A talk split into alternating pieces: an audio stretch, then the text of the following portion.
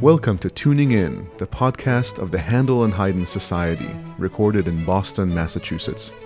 H&H is the nation's longest-running arts organization, founded in 1815, and since the 1980s has been a leader in the performance on period instruments of music from the Renaissance through the 19th century. In each episode of our podcast, we explore music and artistry and the way both weave us through society and life in general, within the early music field and outside of it. We highlight music featured during the Society's past and that planned for its future. I'm your host, Guy Fishman.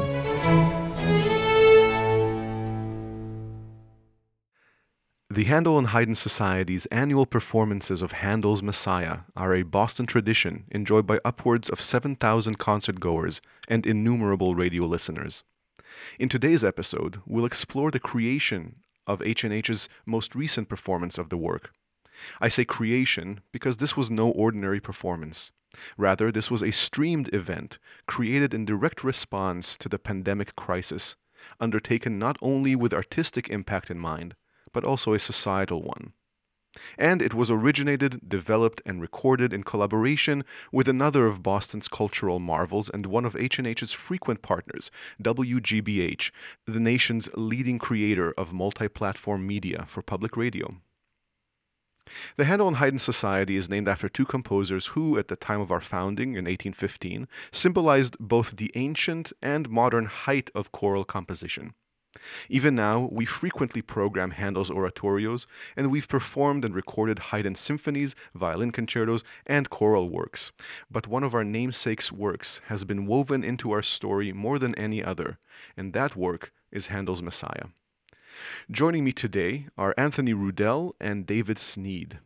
Tony is the general manager of GBH Music, as well as station manager at WCRB, Boston's all classical radio station. In addition to his over four decades in radio broadcasting, Tony is a lecturer, educator, arts administrator, and the author of four books, including his most recent, Hello Everybody The Dawn of American Radio. Tony, thank you so much for being here. Great to be with you. David Snead is president and CEO of the Handel and Haydn Society.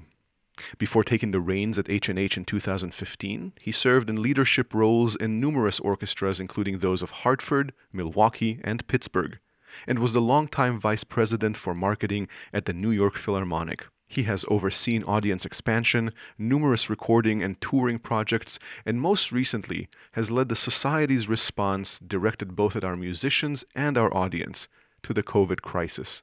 David, thank you for joining us. Oh, great to be here, Guy.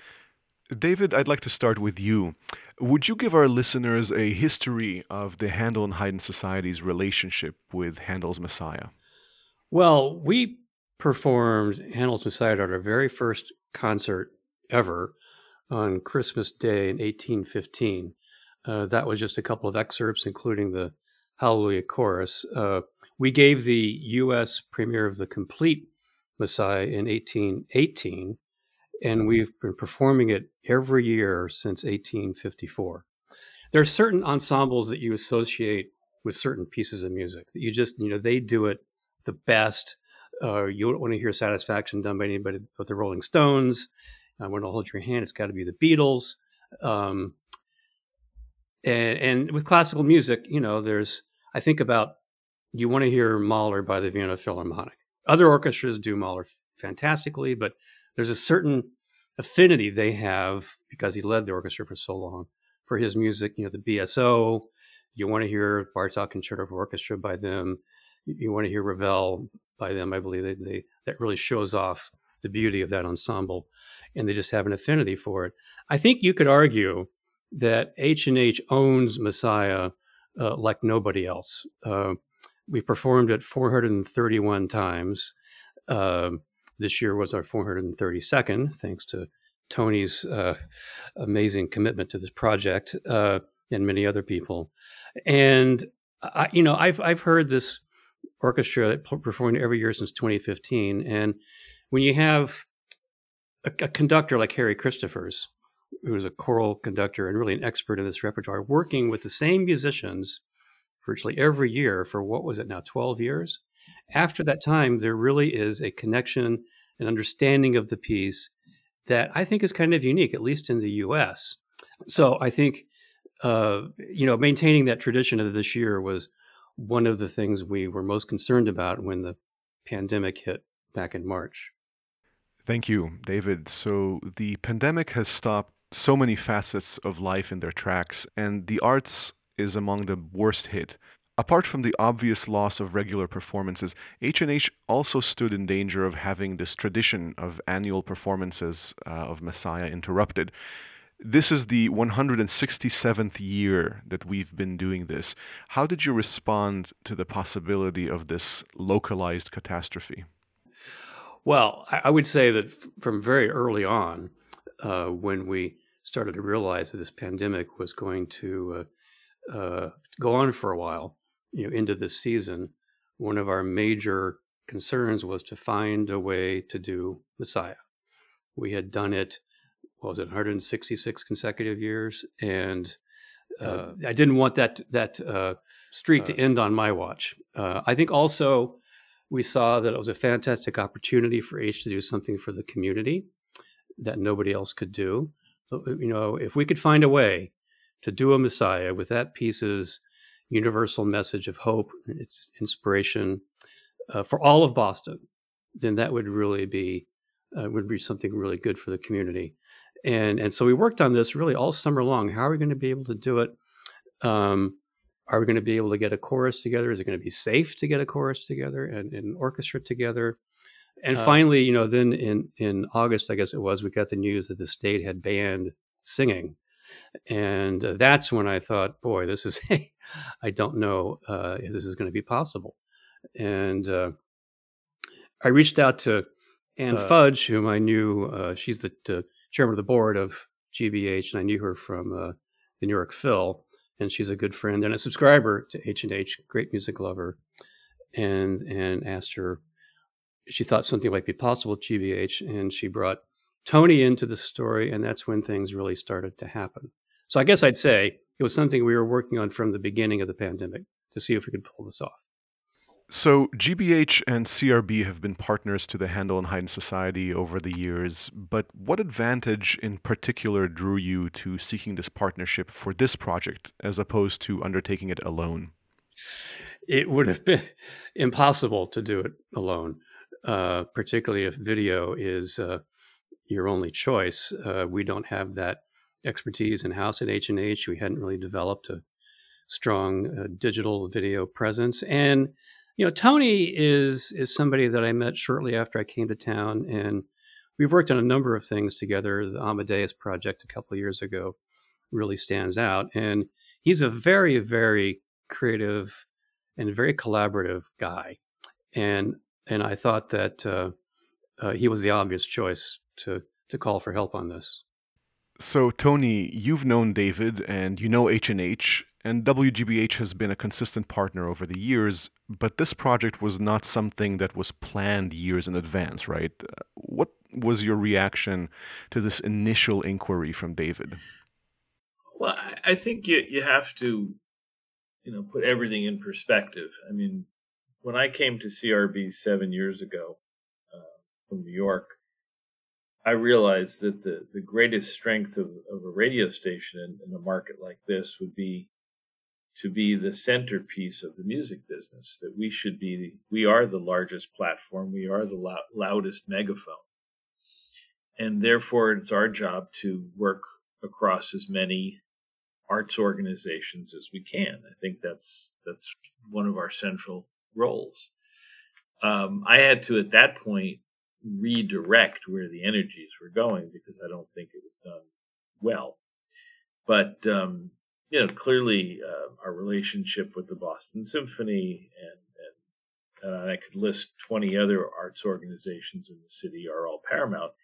But um, when David came uh, and joined H and H, he and I, as he indicated, got together, and um, you know, you, you, there are certain people you can just say, okay, I get what he's doing, he gets what I'm doing. How do we work together to move both of our um, our our balls, if you will, so that they move in, in tandem.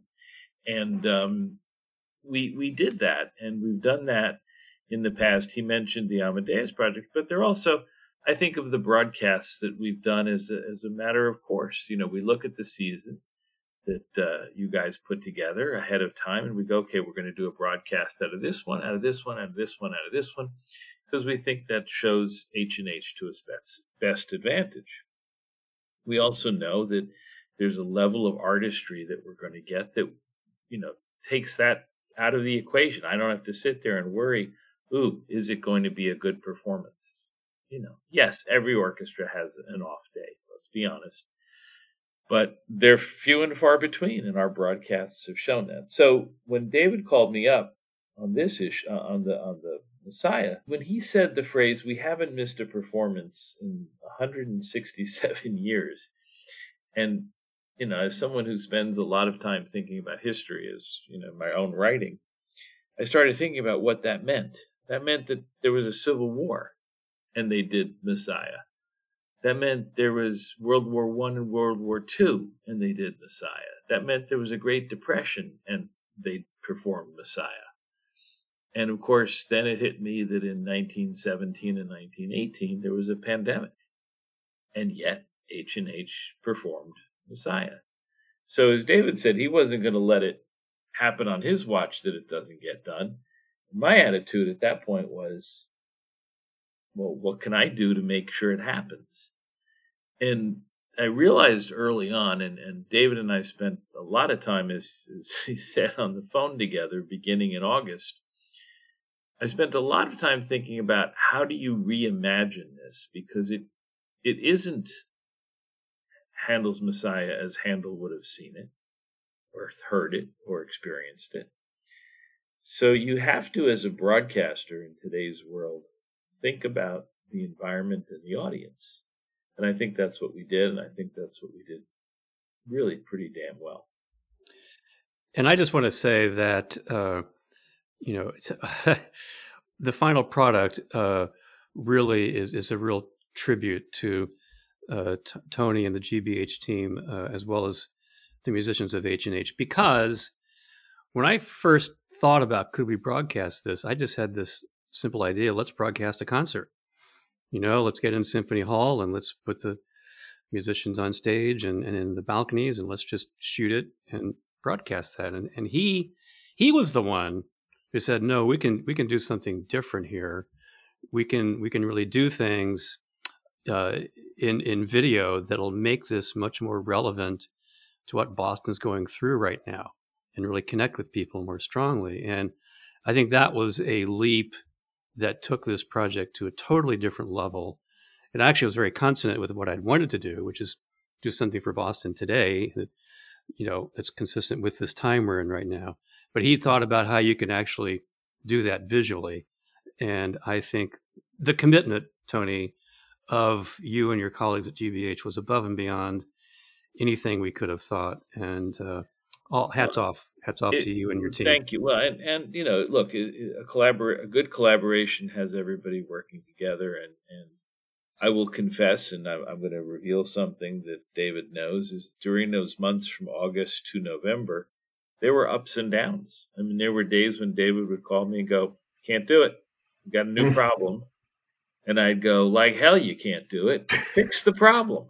And there were days when I would wake up and I go, why in God's name did I agree to do this? This is killing me. It's killing our staff. But it's in moments like that that you say, you know, we have to do this. This this wasn't an option. And David talked about just now. He said the words "give a gift to Boston." I think you used those words with me in our first conversation early in August. Right. You said to me then, I'd love to do something for Boston. And I said, yes, but it's Boston today. It's not Boston 1815. And we need to think in those terms. And the, the fortunate thing is that A, the orchestra, parts of the you know small ensembles had been in our studio shooting before, so it wasn't as if it was alien to you guys. And secondly, we had produced so many concerts at that point out of our studio that my team was like, let's take it to the next level.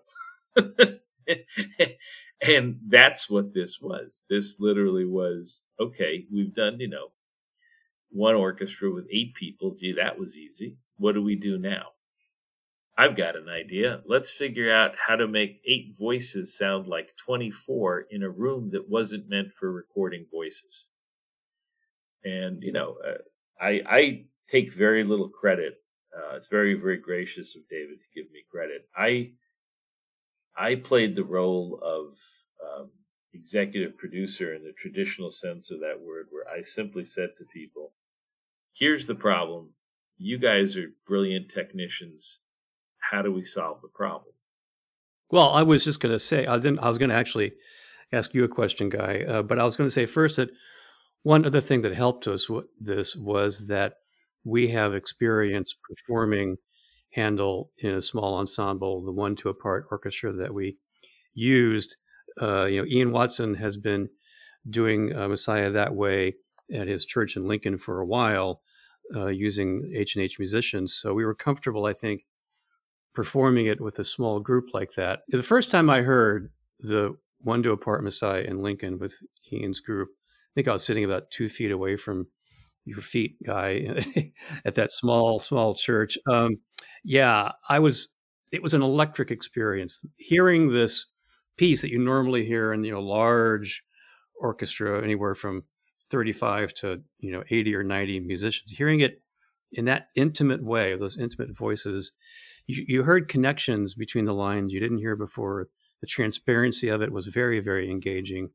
And as you know, Guy, we've been talking for a while about how could we do a one to a part Messiah in Boston, and so this this um, gave us that opportunity. First of all, the opportunity to do something for Boston, which we really wanted to do. Also, the opportunity to perform the work this way, uh, at least from the orchestra's point of view, in a way that we'd wanted to do for a while. But how was it? It must have been uh, a challenge for you, Guy, and the other musicians to to do this music in this setting. What was it like? You know, the challenge mostly had to do with the spacing. You're trying to interact with musicians and musical parts that are now much farther than you're accustomed to having them. And in normal times, when we're sitting closer to one another, we can hear each other's breathing we can pick up on body movement, and we know what each other is going to do at any given time. And we had to recalibrate that extremely quickly because there was no time to lose in this production. We had a limited time in the studio, not because of lack of generosity on GBH's part, but because of COVID restrictions. So that's probably the biggest challenge. As for the diminishing of the orchestra to one per part, you know, the loss there is in the loss of winds, which would have been the case whether we had 30 strings or one string per part. But the things that come across to me listening to this performance, you know, if you look at the first publication of The Messiah, it's five lines of music plus the vocal lines. The orchestra is just five lines two violins, viola, cello, and continuo and he doesn't indicate where bassoons and oboes come in. That's completely up to you. It's very, very simple, and yet the variety of presentation in this piece is absolutely astounding. There's a reason why we play this piece every year. It stands up to different interpretations, different approaches. It's always great, and I don't think that was lost with this small group of people the orchestration and the way the orchestra interweaves with the chorus, that's all present. And that's a testament to the production to be able to bring that out and also to the music. It, it really survives in this way. Being an early music ensemble, uh, you know, we put a lot of stock into research and presenting something that we believe gives a fair representation of what the composer intended. We know that Handel premiered this in Dublin with very small forces but it wasn't one to a part. And so we struggle with how far we can go and still be true to our personal and institutional mission to give a sense of truth to what we're doing. Uh, but this shows that if Handel was more of a pragmatist and had a smaller theater, which only fit one instrumentalist per part, this work would still have made the impact that it had in 1741 and every year since. And for me, that was one of the biggest takeaways from this experience how powerful this music is, even under these circumstances. I'm, I'm so grateful we got a chance to do it like this. So, how different was it, Guy? I know this is your podcast, but just one more question. Well, I'm happy to have you ask me questions, sure. What was it like not having the chorus there with you at the same time? I think one of the things I love, love, love about H and H is this uh, sense that when you are together with the chorus, it's not two ensembles, it's one, and it's a unit, and you can hear uh, the instrumentalist playing off the chorus and, and, and vice versa. So you didn't have the opportunity for that this time.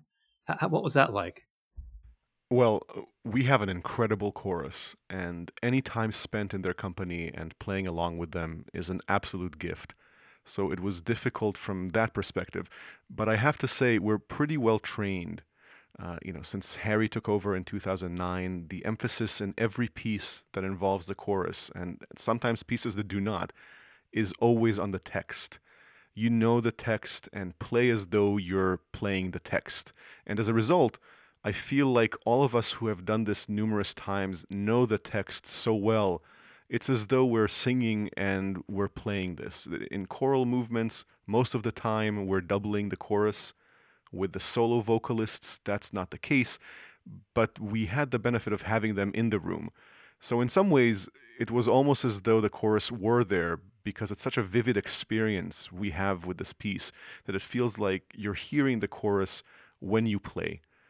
Of course, we had to be slightly more flexible with what we put down because we would have to fit it with the singers later. And we couldn't take the usual liberties in terms of relaxing the tempo here and there and doing the things we expect to be able to do in performance. But again, the piece survives so well, and the chorus do such an incredible job conveying not just the text clearly, but also the meaning of the text with such a beautiful sound that I think the final product shows that whatever we did in the room worked. Definitely. But if I could jump in on that, one of the things that I think made it work, and and I give so much credit to Ian and to uh, Antonio, our, our brilliant uh, recording engineer, because they realized that the chorus anticipates when they sing. When the chorus recorded, we actually played the video playback a split second early so that the singers could anticipate and breathe and then enter. And if you listen to it closely, it is it is perfectly synced up. And that is not technology, that is artistry. I want to focus on one word you said, and that's breathe. When you say that the chorus breathes, you know, that's probably the single most significant loss in not just having to create a project like this, but even performing together under COVID regulations in masks. We string players don't have to breathe in order to play. I mean, we have to breathe in order to stay conscious, but you know, we can produce a sound regardless of our breathing. But whenever we're performing with the chorus or with wind players for that matter, and something is not together, you know in rehearsal the direction from Harry is always do that again and this time breathe together. Even though we don't have to. Uh, but that coordination of the breath among the orchestra and coordinating it with the chorus, and by the way, you not so much uh, as hear it, but you feel the breath, even in Symphony Hall, which is a large hall. That calibrates the ensemble and creates that sense that we're one entity and not having that in the room is probably the most significant loss. But the fact that not only were the chorus able to do that and recreate that sense for themselves in doing this, but that you were able to do this and line up that recording of the chorus and the orchestra, which were, of course, made separately. That's kind of a technological manifestation of something our artistry demands. And I'm so grateful you were able to do that and you realize that this was what was necessary you know, to line these people up. And it's exactly the same thing that we use when we're on stage. The breathing is so incredibly central to our performing. And that really comes across, to me at least, in the final product. Tony, what were some of the challenges, technical or otherwise? You alluded to some already, but what were some of the challenges you thought you'd encounter getting this project off the ground? Well the first one was the pandemic and the rules of what could and couldn't be done. There was a day I remember David called me and said, I think we have a problem. And I said, What's that? He said, The state just said no one can sing. and I, I thought he was kidding. And David said, No, the state just issued a that singing, you know, spreads the virus. mm. I, I remember I was sitting there going, hmm, that does pose a challenge. But um, to, to David and the team's credit, they came up with a plan that was ultimately approved by the state. That I think, from an artistic standpoint, and I'm I'm staying out of the musical challenges because, as I said at the top of this, uh, one thing I know working with David and working with Harry and working with the orchestra and the chorus is I don't have to lose a lot of sleep over the artistic quality because you guys are more demanding on yourselves than I am. So that wasn't an issue. The, the, the biggest thing that I think I spent many sleepless nights wrestling with is okay, what do you do with the visuals? We're now going to TV. It's a whole different world than radio. And what do you do? What narrative is there going to be? And the English major in me and the writer in me said, well, you need a narrative arc. And I just started riffing on the narrative arc of if you begin with the words comfort ye as your launching point and you tie that to the tragedy of this damn pandemic, what do you begin with? What do you have? Well, Tony, you're leaving out one one one little, I think, uh, factoid that's just adds to the drama of this whole thing. Okay, so you can't gather an orchestra together. You can't gather a chorus together. Singing is prohibited. We don't know if we're going to be able to get musicians uh, safely t- together to, to do this. The conductor has said he can't come over from the UK. And then the cameraman that you're going to use to shoot the video gets COVID. Yeah, that was I forgot. You know what? I forgot all about that. We it's a, it's a it's a it's a bizarre footnote in the process he was all psyched. He'd been in all the meetings on the on the video meetings and the phone meetings and the discussions and knew exactly what we were going for. And then the morning that he was on his way, he was actually driving to the Harvard Stadium when his wife called and said his at home COVID test had come back positive. Hmm. And he being, you know, a good. I mean, someone else might have gone and done the shooting and said, "Hell with it, I'm outdoors," but he, you know, did what he should have done. He turned around and went home and isolated and, until he could get a second test. It turned out probably to have been a false positive because he was fine on the next two tests, but we lost two days of, of shooting time with a guy who was all set to go. And it's all being done on such an incredibly compressed timeline. I think uh, what was the Leonard Bernstein quote about to achieve greatness, you have to have a great plan and not quite enough time. Yeah. Uh, you know, this was that on steroids. I remember seeing the Comfort Ye the first time, and I think David, you had the same reaction that I did. I I, I teared up. Yeah. Um, it was, it was impossible yeah, when when the singer says "Comfort ye," and you see the first responder standing in front of a hospital, and you see the the beds and the, and the grimness of this, and you think, "Comfort ye." Wow.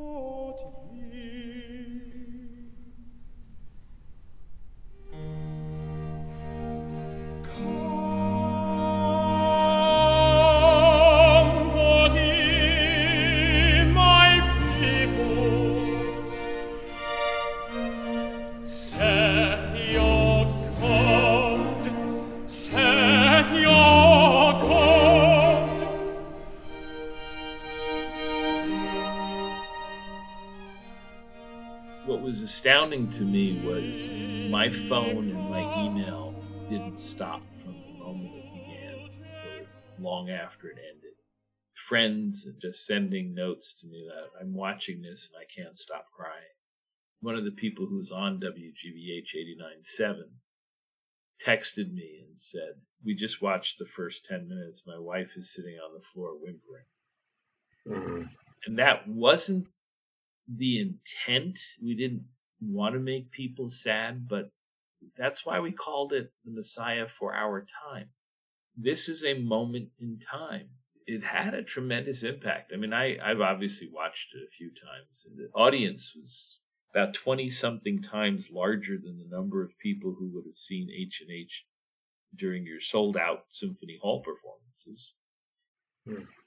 David, what has this opportunity to create this production with WGBH meant for H&H and what has the response been? Well, I think Tony just pointed to the in- incredible uh, increase in, in audience. Uh, you know, a, tip, a typical year will have about 7,000 uh, people that will see Messiah at Symphony Hall with Handel and Haydn Society, which is really terrific. But this year, we had 140,000 that saw. Uh, that's the last number I had. I think it's grown since then. Yeah, it's, it's closer to 150. Yeah, for free. It's this is of a piece with how I think about the role of an arts organization like H and H in you know creating a more just and fair society. I think we do have a particular role to play as a member of this community. We have a responsibility to play it, and we have the opportunity to play it. And this gave us a chance to reach, engage, communicate with a much broader audience than is normally the case. Uh, you know, the people that started H and H were middle class uh, merchants; they were not the upper class, and so this organization has always been about relevance to the community. In fact, that's how you survive. You know, uh, 207 years or some whatever it is now for us uh, by staying relevant. And this was a way for H and H to continue to maintain its relevance, to demonstrate it, and and really live it. You know, our our mission statement says that we exist to inspire the intellect, touch the heart, elevate the soul, and connect us all with our shared humanity through transformative experiences with, with Baroque and classical music. So, Messiah for our time was exactly that. And, you know, I think it's an opportunity that arose from uh, this unusual period of time that we couldn't pass up. And of course, we couldn't have done it without our friends at GBH and without our amazing musicians. Uh, really made it all happen. Over, and I have to say, you know, it was not easy for you all in the orchestra and chorus. I mean, to to to to go through all of the COVID restrictions in terms of the testing, in terms of the masks, the social distancing, the fact that all had to be done with small ensembles.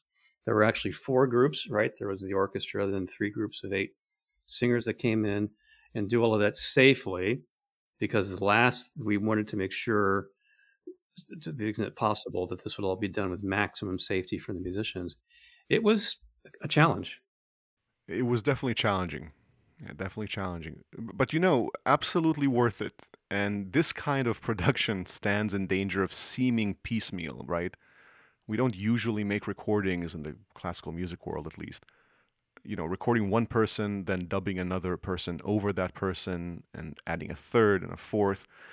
We're all in the same room working together towards the presentation of one work of art but when that work is Messiah, you know, such a vivid work for all of us, something we do very often and know very well, and with the kind of partnership GBH provided, it made it feel like that was what was happening. It was very clear what the chorus would do, and I'm sure to each of those groups of singers, it was clear what the other group of singers would do. And of course, we had Ian's direction, which helped tremendously we could not have done it without direction. But the place this work holds for all of us and the importance of it and our familiarity with it, it made it feel like it was happening at the same time. So it was challenging, but there were clear ways to get through the challenges. Let me just correct one little thing, which is you said there were three groups of singers, and this was one of those moments where I just stepped back and went, Holy cow there are actually two groups of singers. One of the groups doubled themselves. And what we did is we had two different sessions with the same group, but we positioned them differently so they filled in different spaces on the soundstage. It was, again, technology coming to the aid of art. Yeah. It was, it was, I remember thinking he took the same eight voices, had them sing again, and they sound different. Which is incredible because this is something that a listener enjoying Messiah at Symphony Hall might not realize, uh, which is that one soprano doesn't sound like another soprano. Just like you and I might occupy the same vocal range, but we have distinct voices. It's the same with a singing voice. And conductors, music directors, choral directors, they think long and hard about where to place each person to create a particular kind of blend and in what would have been an otherwise artificial way, you guys were able to do that in, in much the same way that we do in live performances with technological manipulation of positioning and the way things are recorded. And to give it the, I mean, it's not an impression, it, it is a choral sound. If you took my voice and doubled it four times over itself, you would have a particular kind of sound this performance sounds like a chorus. It's an incredible achievement. I, I commend you both for creating this opportunity. Uh, Tony, I asked David about the meaning of the project and the response H&H has received. I can't imagine that many of the H&H community do not also listen to CRB and GBH, but I suppose it's possible that to some in your community, this may have been the first exposure to the Handel and Haydn Society, and potentially to the Messiah. You've mentioned uh, some of the responses that came in as the first showing was happening, as, as the premiere was was occurring. What has been the response you've heard since then? Well, internally, I calculated that in order to do this, forgetting H and H's part, which is kind of hard to forget, but just from a production and every other aspect, required me to bring in contributions from 13 different departments in the building. This is an incredible achievement. So the reactions that we've gotten are, are, I think, what you'd expect. First of all, tremendous appreciation for just having done it. But that's a that's a low bar for me. I don't like that bar. The bar I like to think about are the people who wrote and said this is the, the medicine that feels right at this moment. A couple of people I know wrote in about how this is the only semblance of a holiday that they feel they've had. If you play the music and people love it, that's what matters. And I think what this project did is it took arguably one of the five greatest pieces of choral music. It kept a tremendous tradition of one of the great arts institutions, not only in our city, but in our country.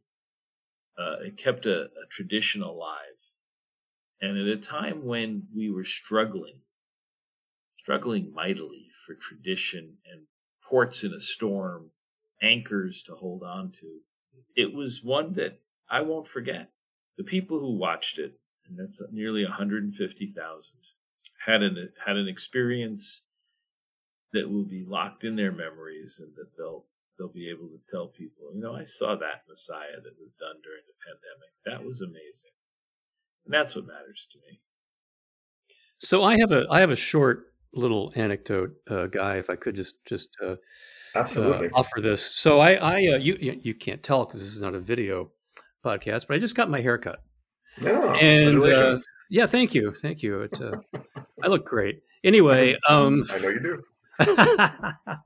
so I was getting up, you know, putting my jacket back on to leave the salon and uh, this guy walks in next appointment.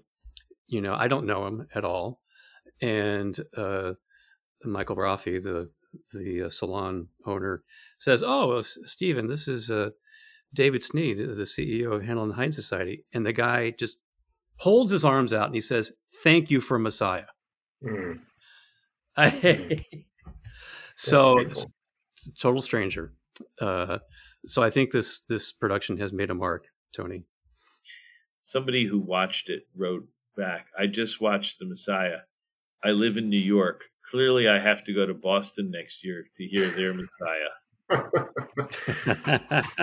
Maybe Messiah is the key to peace between our two cities.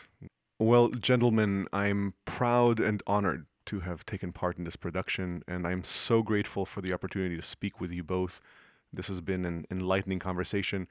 Before we end, though, I'd like to acknowledge you, Tony, for your work at GBH and CRB and for the stand you've taken not only for the arts and their reach to as many people as possible, but for Boston artists who make regular appearances on the stations through live performance, broadcasts, and recordings.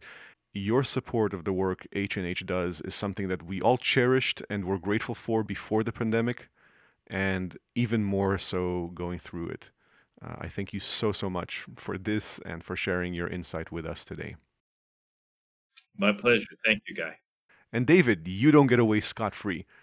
I want to thank you for your leadership at H&H. You've coalesced the skill and commitment of our administration, the care and generosity of our board, and the love of our patrons to keep the society active and providing our listeners with moving content during the crisis and all the while supporting our musicians. Uh, it's important to mention with sustenance which has been very, very hard to come by elsewhere.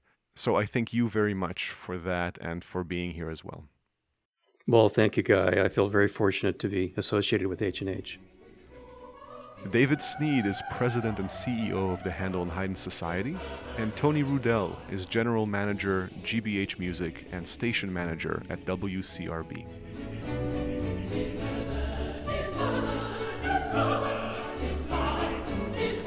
Thank you for tuning in. Please visit our webpage at handelandhaydn.org slash podcast for biographical and supplemental material, including links to Tony's books, as well as a link to Messiah for Our Time. I hope you join us for the next episode.